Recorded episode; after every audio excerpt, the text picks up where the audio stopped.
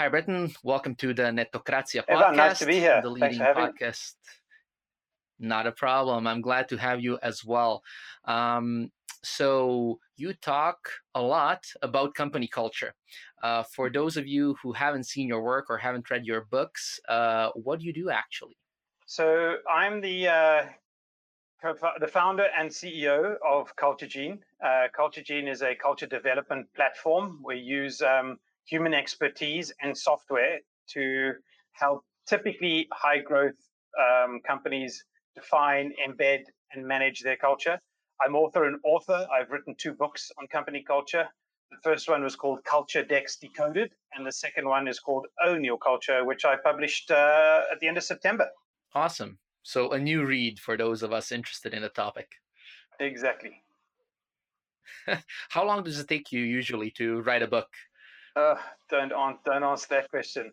Um, as I say in the book, writing a book is like for me, it's I'm not very good at it. So it's like wading through mud in uh, while wrestling an anaconda. It's uh, this one. This took me forever for two reasons. One, I'm not a very good writer, but actually, I had to um, I had to speak to a lot of companies. I had to speak to over 500 companies to find 50, or just over 50, that I could actually interview. Um, so, because only one out of 10 companies has done a good job of defining and developing their culture. Mm-hmm. So, defining a culture for a lot of companies, especially here, like in, in Central Eastern Europe, when you talk about culture and when when we read it about it like on TechCrunch or entrepreneurial blogs, investors talk about it and so on, it always seems like something very fluffy, something that seems like, yeah, yeah, sure, we'll do that in order to get an investment or to sound good um, when we're writing our um, job descriptions and stuff like that. How do you define company culture, especially for entrepreneurs who are thinking about, okay, how can I work on my on the culture of my company in order to make it more successful? Yeah, so I think if you if as a as a leader you think that company culture is uh, a tick box exercise, then you know, then do it and and and go through, you know, tick the box. But actually, uh, what I find is the best leaders are thinking about culture and how to develop their culture. Most most leaders want to develop a strong functional culture, but they don't know how. Um, but if you look at you know Google, Facebook, Amazon, Airbnb, Netflix, Spotify, all of those leaders invested heavily in their culture early on uh, because that was the right thing to. They realized that was the right thing to do.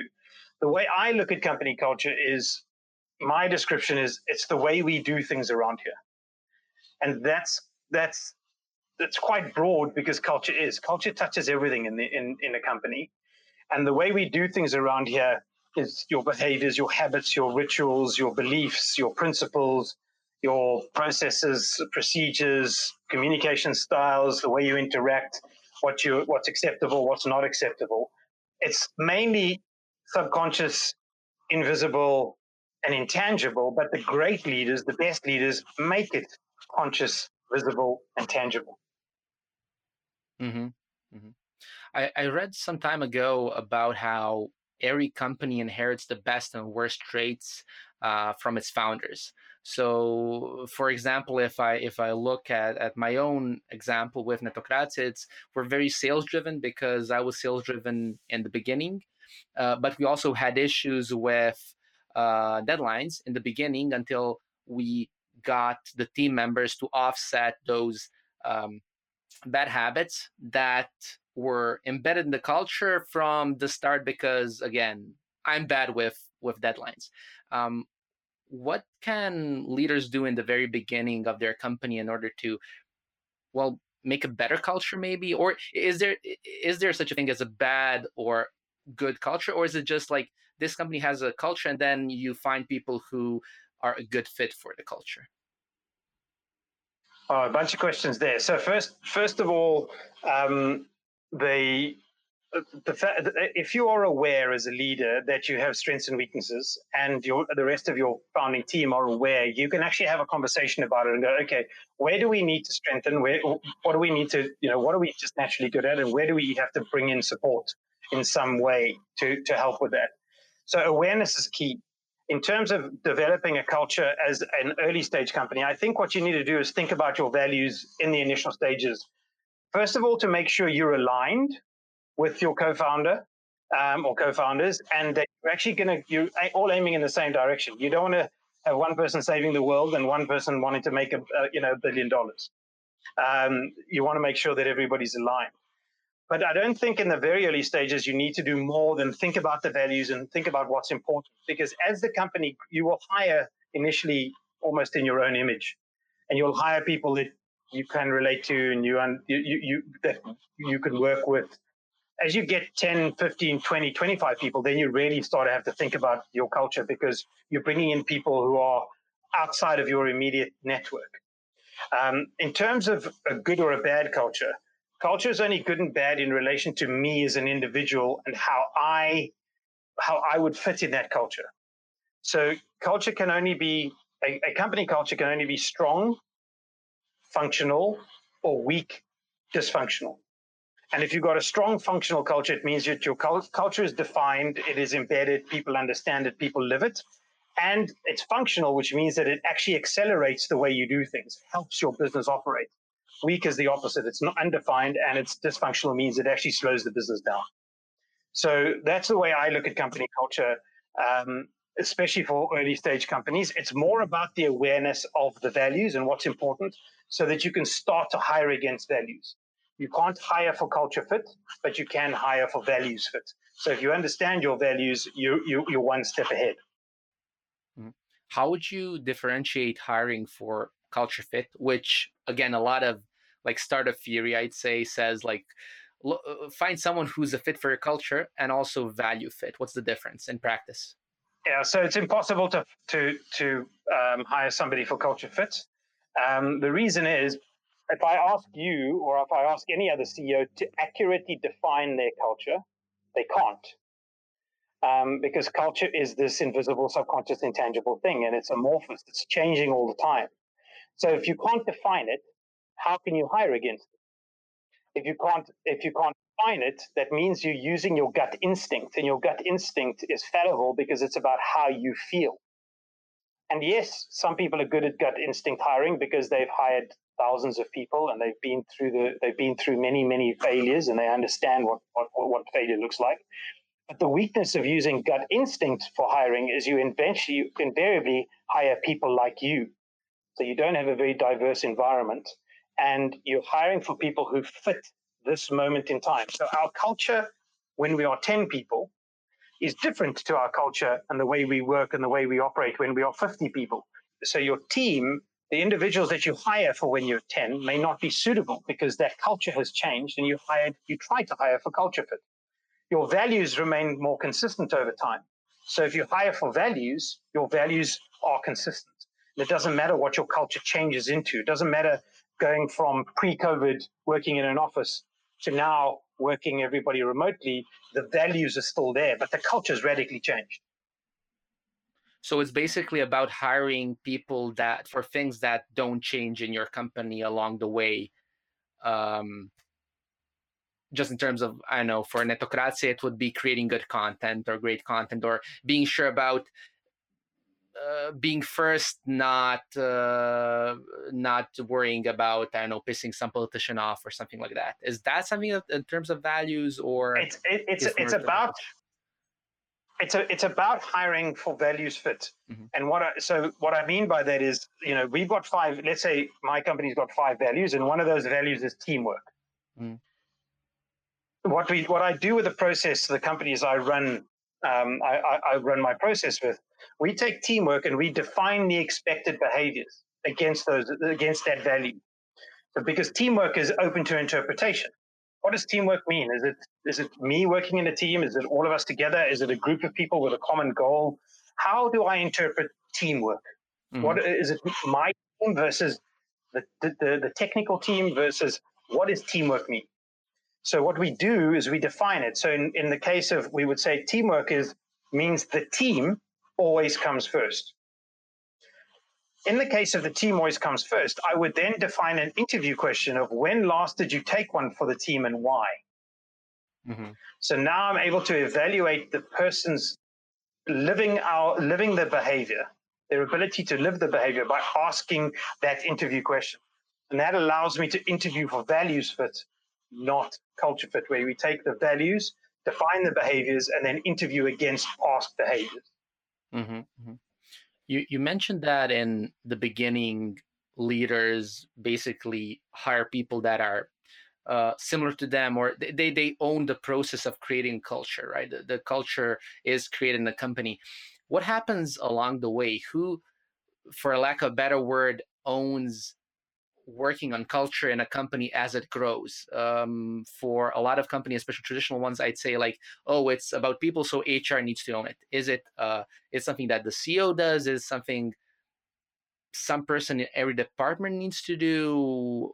Who owns culture as the company grows? Or working on it improving it or, or just defining it yeah this is a, this is a great question so everybody's responsible for it in the mm-hmm. organization um, the person who's ultimately responsible is the ceo and my my mission is to help turn company culture into a recognized business function in the same way that sales engineering and marketing are the CEO wants to know what the what's happening in finance and what's happening in sales and what's happening in marketing. But the CEO doesn't have any means to find out what's happening with the culture of their business. So the CEO should still be the, the final arbiter because everything, if the CEO behaves in a certain way, people will follow that behavior. The CEO measures certain things, people will measure, will, will, will, will deliver on those measurements. So the CEO is still defining it, but it is everybody's responsibility. What I do with my clients is once we've got the CEO lined up, we get the leadership team to understand how to live the culture and how to live the behaviors that we want and how to run their, their, their team through a framework of the values and behaviors.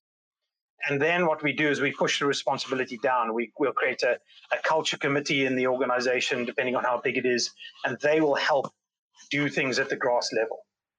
Mm-hmm. So, what does a culture committee specifically do in a company? So, a culture committee can meet uh, once a month, once every six weeks.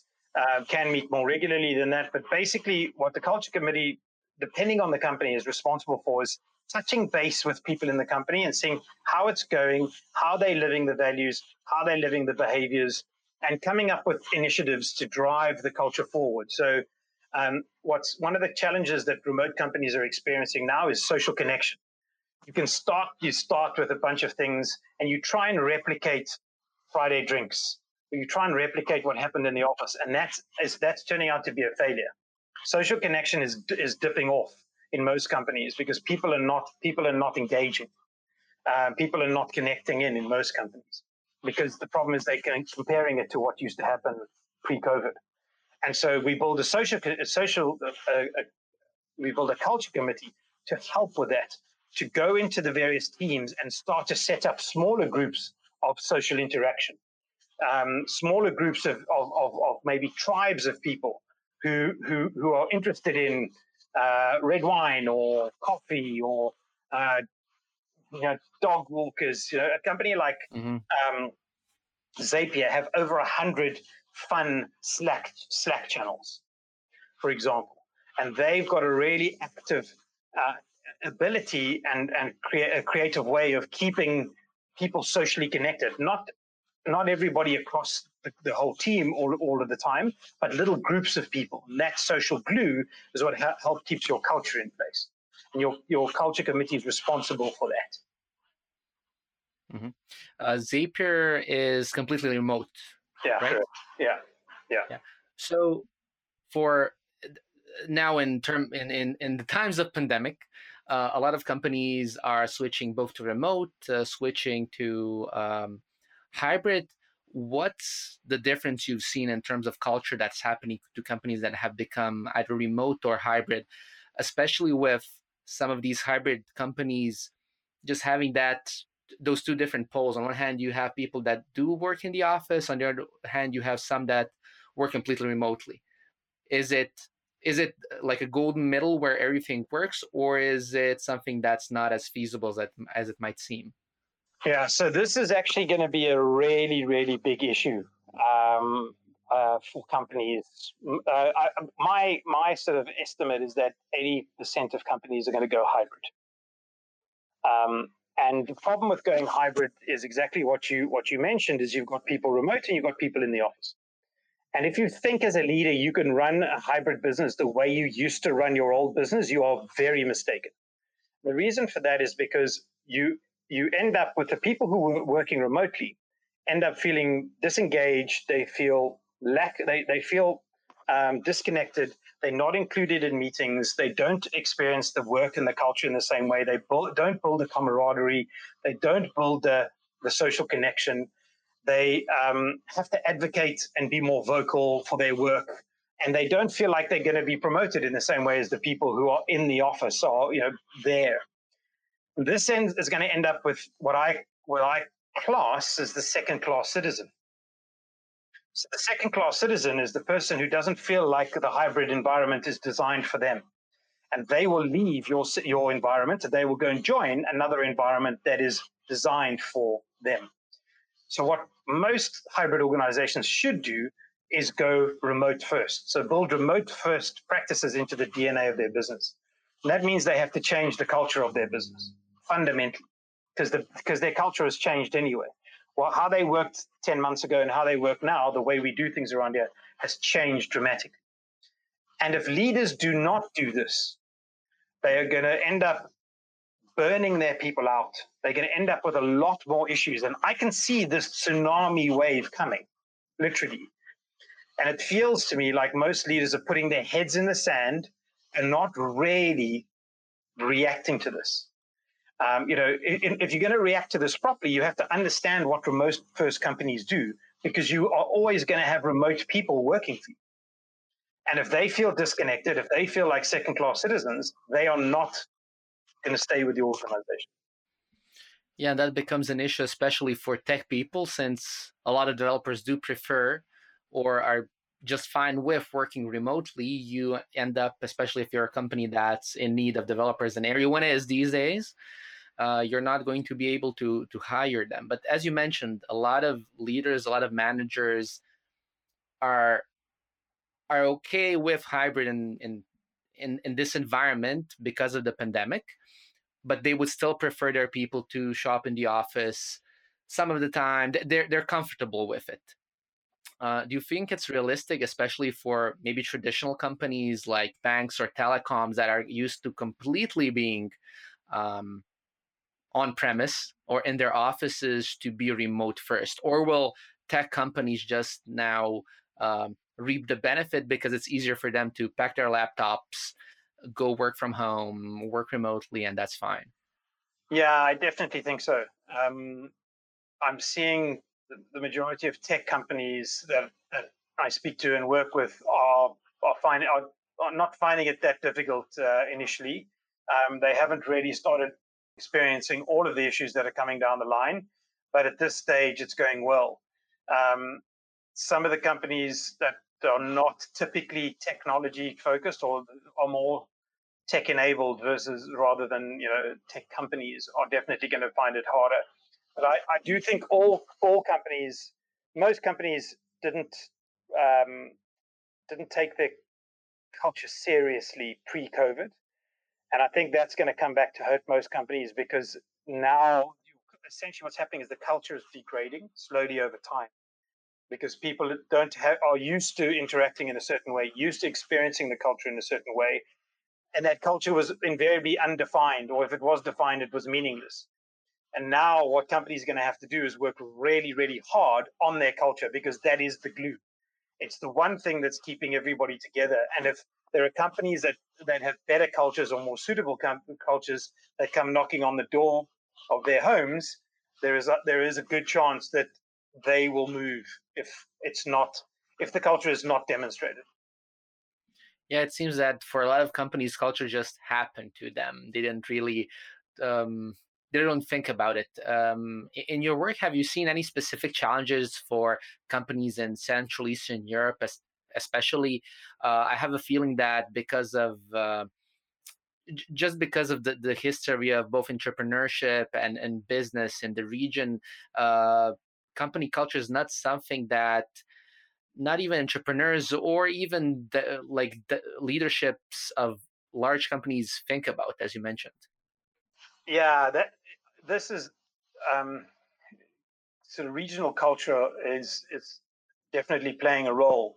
So, I mean, I'm going to generalize here, which is not really right, but generally in in Eastern Europe, you have a command and control culture, um, and you you're, you're, told what to do and you do it, um, and that command and control culture doesn't work in a remote environment because eventually you end up with um, uh, managers trying needing to micromanage and then employees needing to work longer hours to demonstrate that they are working and that eventually will, will, will cause problems but i would say that i would say that you know even the companies in the you know west and, and, and central europe who theoretically had done more about their culture are gonna are gonna have this issue because as you said, they relied on their office space actually to develop and maintain their culture. They didn't.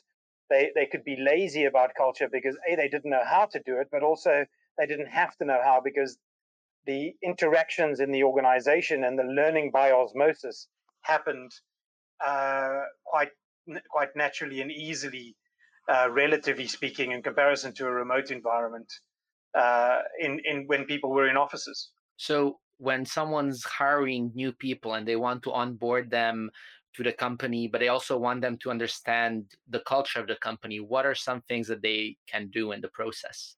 Well, the first thing you have to do is is is realize that um, osmosis and the way we onboarded previously isn't going to work. You've got to document your culture, and if you haven't defined it yet, you've got to define it and then document it so that people can read about it They've got to have a buddy system put in place so that the buddy can help communicate and help the person understand the invisible dreams of how culture works in the organization. And every individual that they work with has to create some form of documentation to explain these are our processes. This is the way you can work with me. So if you've got an engineer who's going to be working with product and an engineer who's going to be working with sales for some reason and with customer success, when they arrive at your company, they don't know who the people are. They don't know how to work with them. They don't know and your, your people are going to spend a lot of time onboarding through Zoom versus allowing the person to just read the processes and read the systems and read the structures that are in place. So if you look at a company like GitLab, their document is over something like 5,000 pages if you were to print it out on how the GitLab manual explains how they work. So if you join GitLab, you you know everything about the company. It's hard, you can't read it all, but your manager will point you in the right direction and say, read this, read that, read this, read that, read this, and read that, so that you get a sense of the culture, a sense of how we work, a sense of how you will work in this organization, which is which is that's why GitLab treat documentation as a competitive advantage and a critical core competency in the business. Yeah, GitLab really does have every well i wouldn't say every little detail but a lot of the details out in the open so their their handbook is not just uh, open to the company but to the public. So for example if i would go now to their website i can see all the process about creating a blog post how they pitch their topics etc etc um, two questions here. First of all some people might say yeah but that's like written that's articles that's kind of dull. Is that the right way to share the knowledge? Isn't it better to have video and zoom and everything just because people like the interaction more? I think you should have video and i think you should use products like loom and you should use zoom but if you are a high growth company um, and you're hiring 10 people a week or you're hiring 20 people a week or even five people a week can you imagine how many hours of zoom calls your team are going to have to do to get everybody up to speed. Mm.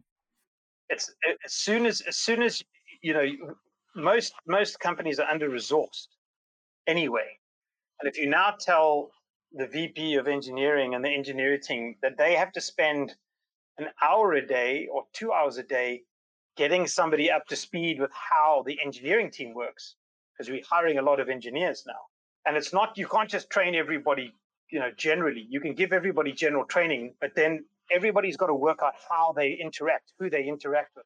How does that happen? And if you don't document it in a remote, a remote environment, then you're in, uh, you're really going to be in big trouble. And that that's the same for hybrid. And actually, if you look at if you look at how GitLab work, they use their, their manual and their documentation. None of that documentation is stale or dead or old. It's always current because somebody owns the document and somebody maintains the document. The document has a life cycle, the document has a cadence of updates. There is a structure around documentation. Their document doesn't go to a folder to die. It's live and, and actionable and, and valuable. Um, w- when talking about GitLab, like examples like that, how do companies, how did those kinds of companies even start with doing documentation like that? Is it uh, is it just because like they're tech companies and developer driven companies so they're used to creating for example tech documentation so this is just a way of doing that for other business processes and stuff what's your insight after interviewing so many i do think being being tech driven and remote meant that this is it just had to happen so if you think about it um, i've, I've the, from the research i've done over the last nine months of remote companies there are nine best practices that remote companies over index on and do incredibly well. And the main reason, excuse me, they do that incredibly well is because they they have to. They don't have an office to help this sort of stuff happen. The advantage of doing this incredibly well is you then, once you've got it all documented, you don't have to rely, rely on the human being. There's no human being bottleneck to getting up to speed with how you work at GitLab. Um, there's somebody, there's a bunch of people who can help you, but they really are the, the, the, the, documentation is ideal for you joining the company and understanding how to work at the company. But yes, being I think a, a tech first and a remote first company, and a company that you know that, that actually documents the DevOps process, it was more natural for them to do this than most other companies. Mm-hmm. Besides documentation, what are some activities that you would suggest to either growing tech companies or even maybe traditional ones that are that, that do want to become remote in 2021 because in all of these companies i'm sure there's at least one or two people in either leadership or management that are that understand that this is an issue that want to do something they have to start small maybe to show that okay we can work on this what would you suggest so the first thing is to understand what we've lost so we've lost proximity. We've lost the ability to read people. We've lost the we've lost the formal and informal communication that happened naturally. We've lost the ability to do ideation and brainstorming. We've lost the um, the visibility and availability of people. We've we, have we have lost a lot of the formal and informal feedback. We've lost a lot of the um, uh, recognition and reward that would happen more broadly amongst teams. Um, we've lost the ability to control and the, the structure that the office gave us. And we've lost the ability for our office to, by default, develop our culture. So, based on what we've lost, there are nine best practices that remote companies have implemented to overcome these things. So, the nine best practices are process. They are much more deliberate about process. Communication, um, they focus on documentation, they develop, enhance, and, and, and really work on trust. They are deliberate about how they recruit and how they onboard. They work on informal communi- on the informal communication, and they are formal about informal communication. They work on social connection, and they they build more structure into the organization. So so there are nine things that you can do and you need to look at your organization and say, against these nine things, where are we good and bad? Are we okay on documentation? Is the social connection stuff going well? Um, do we need to think about where where where are the where are the systems falling down? Are we getting knowledge leak, knowledge loss? Do we have silos developing even more than we had previously? And if we have silos developing, then we have to put in more processes to overcome that. But really, it's a it's understanding first of all what remote companies do differently. And then whether you're transitioning to hybrid or remote, you need to adapt your organization. I think the most important place to start is social connection because that's that's the thing that is the main part of the glue of your culture. So getting that social connection right and using being iterative in it and making sure the team are responsible for social connection, not just the leadership being responsible for social connection, and making sure that the team understand that we, we, we can't have going down to the pub like we did. We can't have that experience. This is new. It's like we ran on Earth, now we're on the moon. we have to adapt to being on the moon. It's a different set of different different set of you know the gravity is different, the criteria is different. I think that's that's the way to look at this. It's a, it's actually it's a it's a really big challenge that most companies face now. Yeah, I think some some companies and some leaders will will just now realize that it's not just a couple of months of the pandemic; it's something that they need to adapt to in the long run, um, especially with the numbers like they are now in Croatia. Uh, and hopefully they do take your advice to heart and they do work on the culture of their companies. Bretton, thank you very much for being in the Netokracija podcast. Uh, tell me, uh, for those interested uh, in your book on your culture, where can where can they find it and buy it? Uh, so it's available. Uh, both books are available on Amazon. Um, Own Your Culture is the most recent book that I've published, and Culture Decks Decoded um, is the book I published in 2018. Uh, if people want to reach out to me, they can on my email. It's brett at culturegene.ai. That's C U L T U R E G E N E dot AI. Um, and I'm on uh, LinkedIn, I'm on Twitter. Uh, so yeah, happy to happy to chat and and uh, learn what people are doing about their culture and learn how people are overcoming the challenges that we face in this uh, very challenging time. Awesome, Bretton. Thank you so much for your time. Great to speak with you, Ivan. Thanks. Cheers.